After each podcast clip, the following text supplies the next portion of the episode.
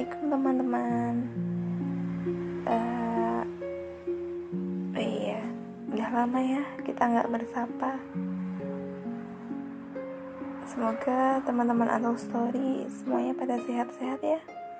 Mungkin uh, keadaan ini Gak bisa apa ya kita uh, ubah gitu atau kita hindari gitu kejadiannya karena memang semuanya udah terjadi. Dan ya kita harus bisa menerima dan mencari solusinya. Hmm, ngomong-ngomong menerima teman-teman ngerasa nggak kalau satu kata itu bukan sebuah hanya sebuah kata biasa. Di mana menerima itu adalah satu kata yang membuat diri itu merasa tenang. Satu rasa agar semua prasangka tak menjadi butiran, butiran racun yang siap mengubah persepsi. Tapi ternyata bukan sebuah jawaban sederhana melainkan uh, di dalamnya itu tersirat pengakuan dan pernyataan.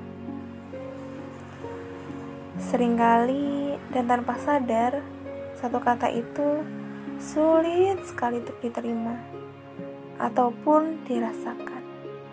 Tak semudah ketika memilih menyalahkan. Karena sebenarnya pangkal dari semua yang muncul dalam kehidupan itu berasal dari diri sendiri. Iya, betul, diri kamu sendiri. Uh, bukankah menerima itu adalah suatu sikap yang terbaik? Daripada menyalahkan orang lain ataupun dirimu sendiri.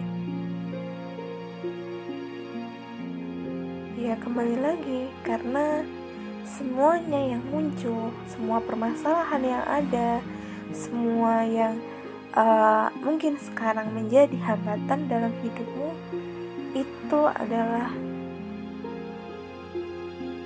atas sikap maupun perbuatan kamu sendiri. Bukankah seperti itu? Bukankah ketika kita menanam, maka kita akan menuai? Ya, intinya semua kembali pada diri sendiri. Dan uh, akhirnya hanya diri yang bisa menentukan.